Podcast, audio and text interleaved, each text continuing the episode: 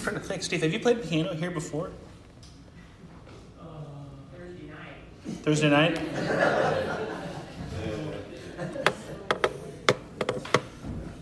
I like to imagine you guys all can interchangeably play every instrument. I invite you to turn in your Bible to 2 Corinthians chapter 3. And we're continuing in our series, a little break for this summer called The Forensics of Faith. And we'll just be looking at one verse today, 2 Corinthians 3.18. Hope you're all doing well. We're into a new month, which this year is flying by. And I was actually thinking yesterday, with all the changes and you know sports seasons being disrupted, I'm not optimistic really about football season and other sports being thrown off. And I think other events are going to be thrown off, like trick or treating and things. As I was thinking yesterday, I was like, I think we're going to see some early Christmas decorations this year. Just my theory. But 2 Corinthians 3.18. And we all, with unveiled face, beholding the glory of the Lord, are being transformed into the same image from one degree of glory to another. For this comes from the Lord, who is the Spirit. Would you pray with me? Father in heaven, let those of us who know Christ set our minds on the things that are above. Let us put an end to areas of sin. May we be a people who love you and whose first desire is to know you better. Lord, we pray that your grace be communicated to all of us through your word.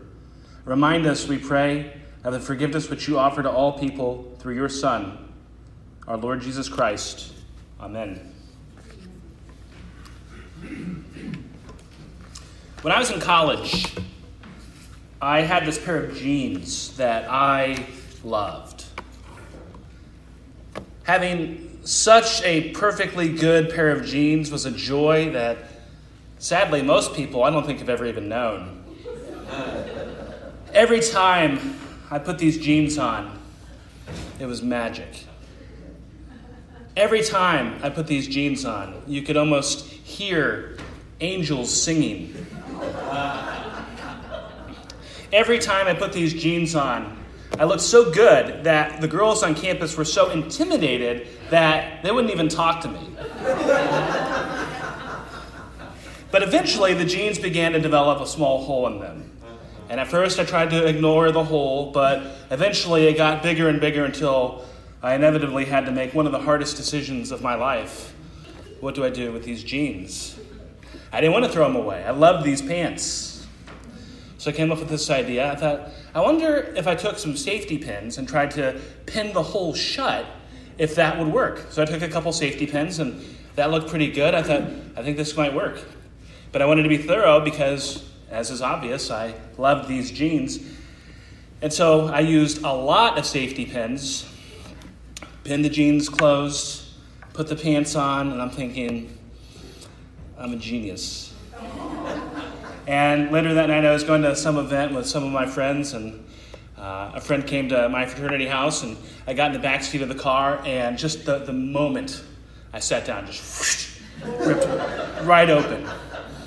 And I'm thinking, I actually was thinking, well, about still going. I was like, I can't go like this. So I got out of the car and I start walking back to my fraternity house up the driveway. But as I'm walking, I'm getting poked by all the safety pins. It was kind of like imagine that you're walking and you have a porcupine attacking you between your legs. I tell you that story for this reason. You can have something in your life that you love that you need to let go of because holding on to it will cause a lot of pain.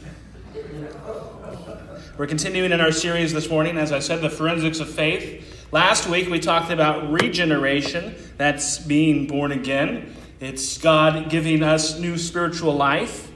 This week, we talk about sanctification. And to define that, sanctification as the process of being made holy once someone has come to faith. Regeneration happens once, sanctification happens throughout life. When we are regenerated, we are given a new spiritual disposition and volition to follow God. Sanctification is a lifetime of fruit because of regeneration.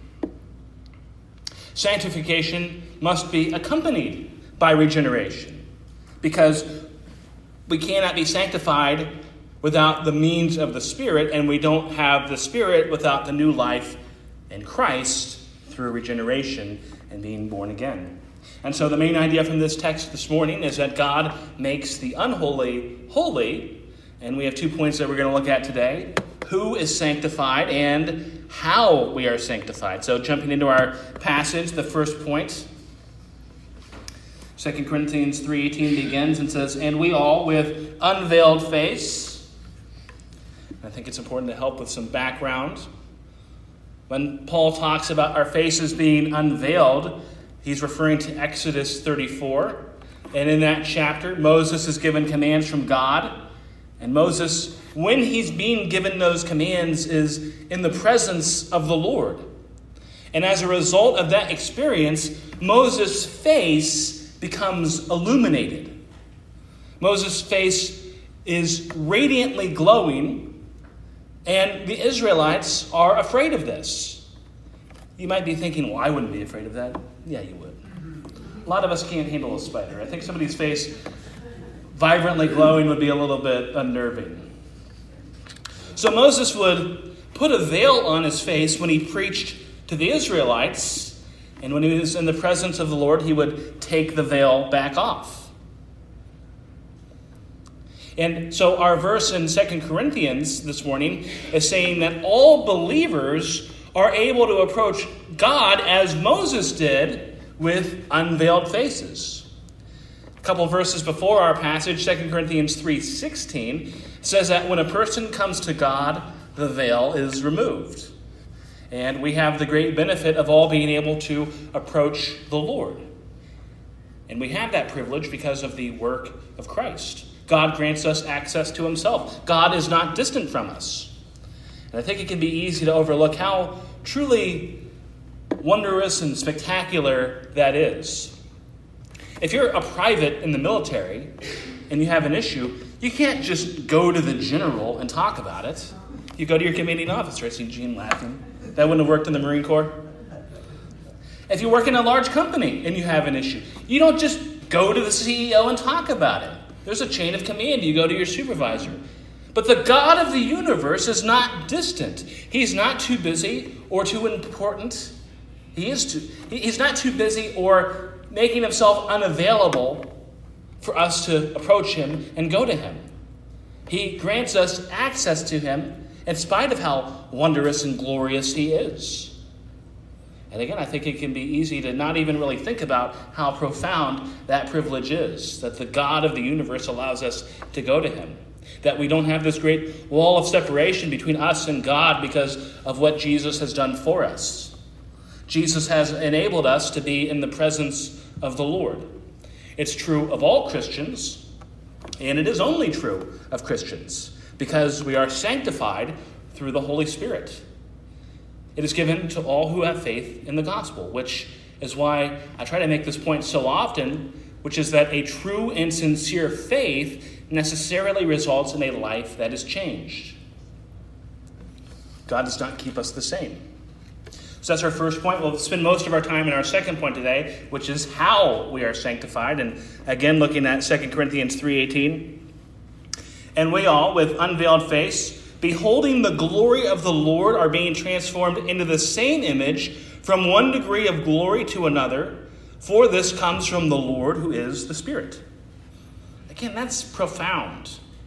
We who contemplate the glory of the Lord, who behold the glory of the Lord, are being transformed into his image.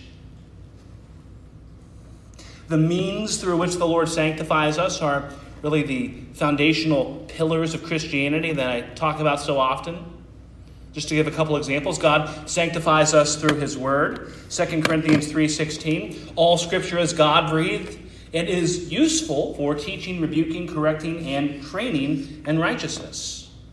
God's word points us to God, to how God has revealed himself,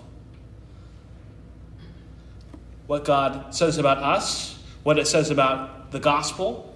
And without the word, Without the scriptures, we are just guessing and inventing our own theology and our own God. But the word points us to God and to truth. In John 17 17, Jesus is praying and he asks God on behalf of his disciples, sanctify them in the truth. Your word is truth. We are sanctified by God through his word. We are sanctified by God through being involved in our church and in fellowship. Hebrews 10:24 says, "Let us consider how to stir up one another to love and to good works." That the church itself is meant to have a positive impact on us. Real fellowship and community sanctifies us. Proverbs 27 17. Iron sharpens iron as one man sharpens another. And those are just a couple of examples. That's certainly not an exhaustive list of the means that God uses to sanctify us. Also, certainly things like prayer and like serving. God uses those to enrich and mature us in our faith. The ultimate source of sanctification is the Spirit. And it is through daily focus and commitment to God that God sanctifies us. Think for a minute of a person who is totally devoted to God, devoted to these things, not going through the motions, not doing things out of obligation, not making excuses to procrastinate, pursuing God, but sincere daily devotion to communion with the Almighty. And in that, God does amazing things. He transforms, He sanctifies, He makes the unholy holy. And He's working in the hearts of His people.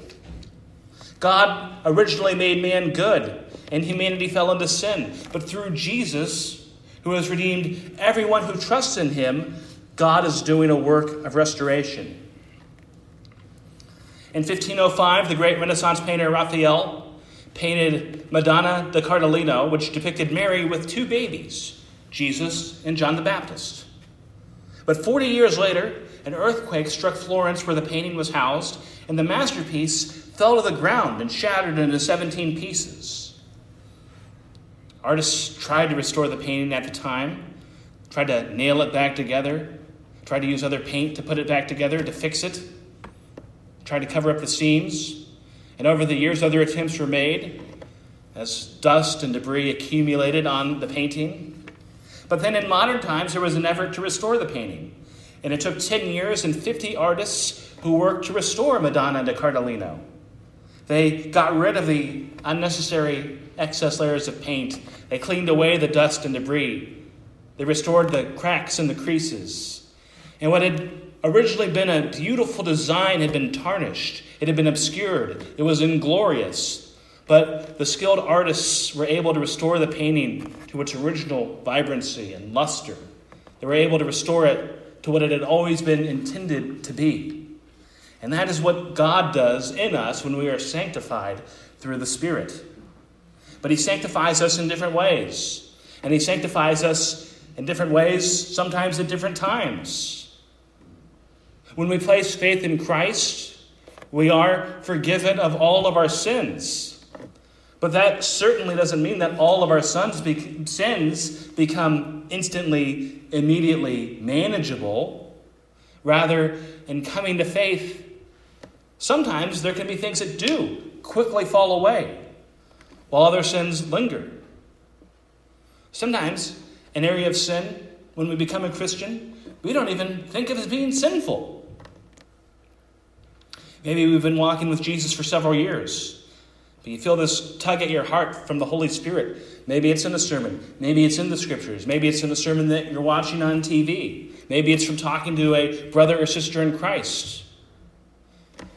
And something that you've never really thought a, a whole lot about, you suddenly feel this, this tug, this conviction about what you're doing. That maybe it's something that is not glorifying and honoring the Lord. It can be different things for different people because we all have different sins that we struggle with to begin with. For some of us, it might be control issues. Maybe it's always been a struggle. Never thought about it as being a sin. It's just been second nature for so long. But then, little by little, it becomes revealed that that is an area that needs some work. Or maybe there's another area where God is working in your heart right now. Again, He sanctifies us differently and at different times. One person might have a greater degree of sanctification in one area than someone else. Something that's a sign of Christian maturity might come more naturally, while you have other struggles that remain. Again, the person sitting next to you, you guys might have two totally different types of things that you struggle with.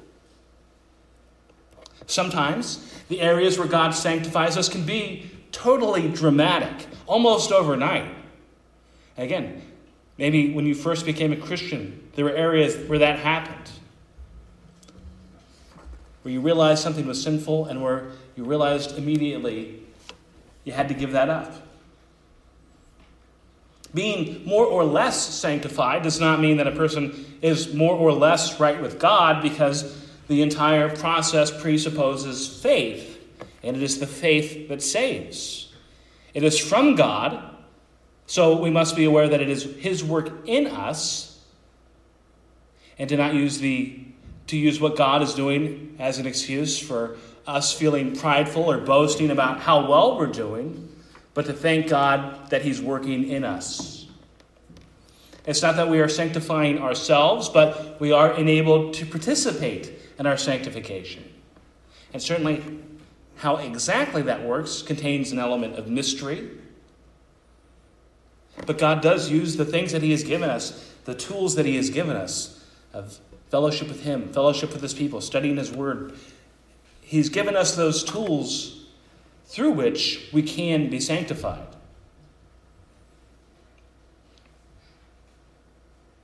Sanctification is never complete in us on this side of eternity, on this side of heaven. Heaven is a place without sin, and we will be fully sanctified in the presence of the Lord. But between now and then, God is working in us, He is changing us. And so I ask, what are the areas in your life where God is working? What are the things that are holding you back? What are the jeans that you can't bring yourself to throw away? Pursue God every day. Pursue His will and His ways. Live for Him. Again, we don't sanctify ourselves, but we participate in our sanctification. And if there's something in your life today where the Holy Spirit is convicting you, if there's something in your heart that you know you shouldn't be doing, I know it can be sometimes difficult to throw those things away. But God is always better, and His gospel is always sweeter. And in turning from sin, it has always been for our own ultimate good and for our joy. I've given examples of some of the means that God uses to sanctify us. But as we continue in this verse, I think everything largely boils down to one thing. We all, with unveiled face, beholding the glory of the Lord. We contemplate the Lord's glory. We behold the Lord's glory. We focus on the Lord's glory. And all of these things that we do in order to pursue a relationship with God there needs to be a focus on God, a mindfulness of God, an acknowledgement of God and His glory. There is something wonderful about keeping our attention and eyes and focus on God. Because it's hard to have deep fellowship with the Lord and to take great joy in Him when we are actively engaging in sin at the same time. In the Sermon on the Mount, Jesus said, Blessed are the pure in heart, for they shall see God. Of course, we are able to approach God even when we sin. But the mentality to approach God assumes a desire to have a change of heart. We can't have a mind completely focused on the glorious God of the universe while at the same moment actively rebelling against Him and against His will. Certainly, it's not that He is unwilling or ungracious, but sin is a barrier. It's difficult when we have a particularly bad area of sin in our lives. And it can be difficult in those moments to want to turn to God in our struggles. Rather, we so often want to hide from sin. We sew fig leaves together and pretend God doesn't see. but continually contemplating the Lord in His glory is transforming. And that word in our passage, translated as transform, comes from the Greek word metamorphumetha, from which we get our word metamorphosis. And I think that word really makes the idea more tangible because it is a metamorphosis that's happening. God is totally changing us. I think many of us in school learned about butterflies. I talked about this in the VBS videos. And the process of how a caterpillar becomes a butterfly that starts out as an egg that's laid on a leaf. The egg hatches as a larva. The larva eats and eats and eats as it's growing into a pupa. I'm sorry, into a caterpillar. Uh, it continues to molt, to, to basically shed its skin, and it continues to grow. It enters the pupa stage, the chrysalis, uh, where it transforms entirely. It is a metamorphosis. It changes into a different entity, from a caterpillar to a butterfly. It changes physically. It goes in without wings, comes out with wings, changes in color and appearance. Everything about it is different. It's a new creation. It's a metamorphosis. And that's what God does through us as we are sanctified. We've seen it in the lives of others. For those of us who are in Christ, we've experienced it in our own lives. Maybe you can think of an area of sin that you used to struggle with, and that now it's something that you don't even really miss. That's the goodness of God in sanctifying us, in not keeping us the same. We see people who are full of anger become soft. We see people who are selfish become servants. People who are apathetic become empathetic. People who walk in fear, who walk in faith. The power of the gospel in transforming souls. And we see it in the Bible itself. Amazing things happening in the lives of God's people. There was a transformation in the life of Paul the author of 2 Corinthians, our book this morning. He has been a persecutor of Christians, but Jesus dramatically reveals himself to Paul in the book of Acts. And Paul went on to become the greatest missionary who ever lived, writing this book and 12 other books in the New Testament. Sanctification points us to the power of the gospel like few other things. People who are dead in sin, who are made new. First, God saves us and He frees us from the penalty of sin. And in His goodness, He is working a metamorphosis in our lives. The change isn't a punishment, it's an act of grace. We all have issues and things that we wished were different. But God purges the sin from our lives. There's this TV show I've seen a few times called Hoarders. I know some people are pack rats, but this shows people who are pack rats on steroids. It's unbelievable, some of the things that they save. Imagine sin being like that. We've got all this junk, but God is the master organizer. And little by little, He's taking things away. And we've got so much excess. Sometimes boxes get taken away, but we don't even notice that they're gone.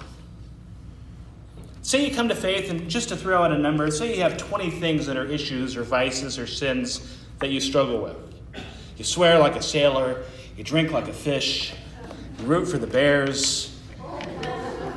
But God chips away all of these areas of sin. You're forgiven, but all of those struggles aren't going to go away instantly. But over time, more and more, we are becoming holy. Oftentimes, it seems like there can be a lot of growth when a person first comes to faith. And that can be a really exciting time. Or maybe there's been another time in your life. Maybe it's this season right now where your relationship with God has been especially palpable and where you've sensed a lot of growth. Or maybe it's not like that right now for you. I'll say that it doesn't have to be like that forever. But it's hard to improve out of nowhere. And we need to focus on God with unveiled faces, and we need to contemplate the glory of the Lord. Is there anything more important that you could think about than that? It's easy to think, well, yeah, God's glorious. I get that. But He is the most glorious being in the universe. He is the ruler and sustainer of the universe, the creator of the universe, of all things visible and invisible, the holy God. In every quality which can be ascribed to Him, He possesses it in its superlative degree. He's not just a king, but he's the king of kings. He's not just a lord, but he's the lord of lords. He is the beginning and the end. And to have a mind and heart that is utterly enamored by the wonder of our great God. God sanctifies us through the Spirit. We don't transform ourselves, we don't transform our own hearts, but in participating in our own sanctification, we can actively pursue the Lord. In Philippians 1 6, Paul says, He who began a good work in you will bring it to completion until the day of Jesus Christ. God is sanctifying, He is working. It ebbs and flows. Sometimes it can feel like we're going two steps forward, one step back, but God is working. We are being transformed into the image of Christ. We are being transformed into a greater resemblance of His character. And the fact that we are progressively being changed into the likeness of God should give us hope that we aren't where we will be, but that we're better than we were. It gives us hope of what the gospel promises, of the work that God will do in someone who is walking in faith. And it should give us hope that for the areas where we have seen defeat throughout our lives, that God is still at work. We are not done. The sculptor keeps chipping away at the hard block of stone to work on his wondrous creation. And that who you are is not who you always will be. But we undermine the power of the gospel when we think that a person can't change. Because people are being introduced to God every day. Addictions are being broken every day. Broken marriages are being restored every day. Never forget the power of God and what He can do. Don't forget what He has done in your own life, what He can do in your life, and what He can do in the lives of others. I'm a huge fan of the musical Les Miserables, and I've always been struck by the relationship between Jean Valjean and Javert. Valjean is the protagonist. He spent several years of his life in prison. And At the beginning of the musical, he's released. Javert is a policeman. Valjean goes on to become an honest man. But throughout the rest of the story, Javert keeps coming up. In Javert's eyes, even though Valjean has become honest, he has become honorable. For Javert, Jean Valjean will always still be a criminal. All he can focus on is what Valjean has done, and he's blind to the change in his life. But God transforms. Whatever it is you're struggling with, God has pulled people from even greater darkness. He has pulled people up from even lower places. We are being transformed from one degree of glory to another. We are sanctified by God the Father through the Spirit. If you study this whole passage, 2 Corinthians chapter 3, beginning really in verse 7 through the end of the chapter here in verse 18. As we've said, Paul's referring back to Moses and the blessings from God during the time of Moses. But Paul is saying that this is a new era, that the new covenant is even greater than what happened during the time of Moses. Now we have the Holy Spirit, which has been given to God's people. And the Spirit enables us to understand God's Word, convicts us of sin, equips us with various spiritual gifts, and so many other things. It says that we are being transformed by the Lord who is the Spirit. And the point is that in the new covenant, after the time of Christ and being experienced in believers through the Spirit, we are given God's Spirit and we are sanctified by the Father. The gospel is the power of God for salvation. And as we close this morning, two stories come to mind. John Newton was a debaucherous and hedonistic sailor in the 18th century. In his 20s, he was on a ship that was caught in the midst of a tremendous storm. And it was a monumental event in his life and was a catalyst for him becoming a Christian. Newton went on to become a slave trader. Epilepsy took him away from sailing a few years later, and he began to more fervently study the scriptures. He would go on to be a pastor in England for more than 40 years. The fact that Newton had been a slave trader would become a source of regret in his life, and he became an avid abolition, abolitionist in England. And he also would go on to write the most famous hymn ever in the English language, Amazing Grace. A second story. Kelly Gissendaner was executed in Georgia in September of 2015. In 1997, while having an affair, Gissendaner convinced her boyfriend to murder her husband. On death row, Gissendaner found faith, took up the study of theology, became a mentor and spiritual role model to other women in prison. She went from being a woman full of hatred to having a metamorphosis that can only come from God. God can lift you up from whatever you've done. Anyone who comes to Christ in faith, God forgives. And through the Spirit, He sanctifies. In the moments leading up to her death, as the drugs were being administered, Gissendaner could be heard singing the words of John Newton's hymn Amazing grace, how sweet the sound that saved a wretch like me. I once was lost, but now am found, was blind, yet now I see. The power of God in the gospel shows us Jesus healing lepers, feeding thousands, walking on water, and conquering death. It takes sinful people and their separation from God and makes them God's people. Surely, it can take a hateful person and make them loving. Surely, the gospel can take a criminal and make them remorseful. We must not think that a person is ever undeserving of grace, because none of us truly deserves it.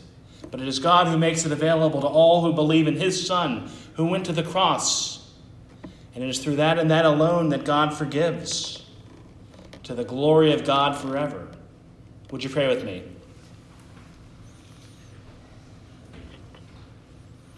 Our Heavenly Father, we do thank you for your goodness and grace. Lord, we thank you that you are a sanctifying God. For the areas in our lives where we do struggle today, Lord, I pray for your work. I pray that you, your Holy Spirit will work in us and transform us from the inside out. In Jesus' name, amen. Amen.